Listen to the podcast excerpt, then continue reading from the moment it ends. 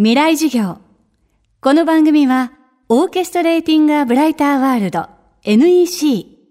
暮らしをもっと楽しく快適に、川口義賢がお送りします。未来授業月曜日チャプター1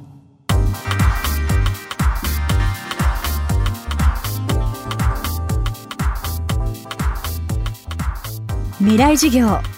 月曜から木曜のこの時間、ラジオを教壇にして開かれる未来のための公開授業です。今週の講師は、音楽療法士、植木あゆみさんです。音楽療法とは、音楽の力で心身の健康の回復や生活の質の向上を図る手法。植木さんは、幼児教育、心理学、福祉、人間学を学ぶ中で音楽療法と出会い18年の音楽療法の経験を重ねてきました。医療や福祉の現場で活用が広がりつつある音楽療法とは一体どのようなものなのか。今週は植木さんに音楽療法とその可能性について伺います。未来授業1時間目。テーマは音楽療法にできること。音楽療法は音楽という芸術を科学的な療法とか療育に取り入れてその対象者になる患者さんですとかそのこうクライアントさんっていう呼び方をするんですけどそういう方たちの健康とか幸せを目指していくものですね。で多くの人たちは私たちって普通に生活していても音楽を聴くと元気になれるとかカラオケで歌うとスッキリするとかそういうことを体験的に知っていると思うんですけれども音楽療法士はもっともっと戦略的に意識的にあるいは目的を持ってその音楽というものをその方のが幸せになるためにはその方が元気になるためにはまたそのある問題を抱えている場合にはその問題の改善のためにどういうふうに働きかけたらいいかっていうことをあの考えてアプローチしていきます。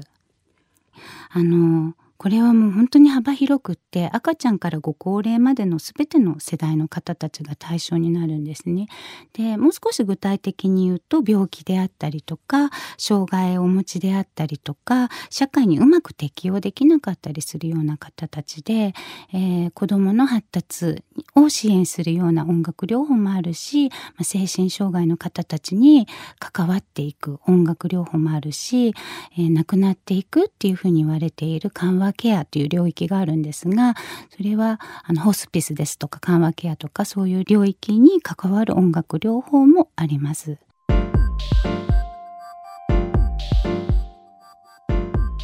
生前日本音楽療法学会の会長を務めたのが聖路加国際病院の日野原茂明さんです終末期や認知症患者の症状の改善や病気の子どもたちの教育に音楽療法を取り入れました。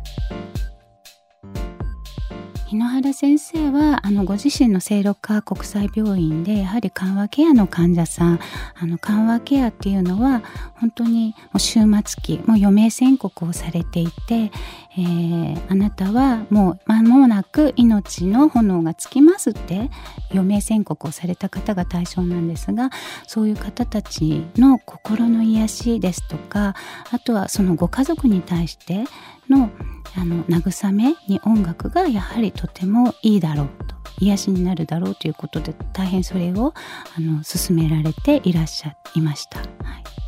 あの医療とか福祉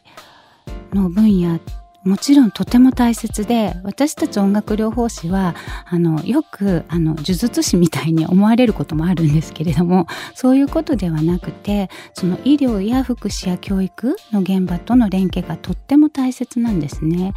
でもその医療や福祉分野の方たちと音楽療法が全然違うところが一つだけありましてで医療とか福祉の分野のあのアプローチというのはその問題に対してそれの解決を目指したりとか緩和を目指したりとか直していくっていうあの形まあ働きかけが多いかと思うんですが音楽療法はもちろんその課題に対してのその解決っていうのをもちろん目指すんですがそれだけじゃなくってそうですね。例えばどんな方の中にもどんな悲しみを経験していらっしゃったりとかどんなこう苦しみの中にある人にも素晴らしい人生の物語ってたくさんあると思うんですがそういうあの豊かな物語ですとか思い出とかそういうものに音楽療法は光を当てていくんですね。なのでその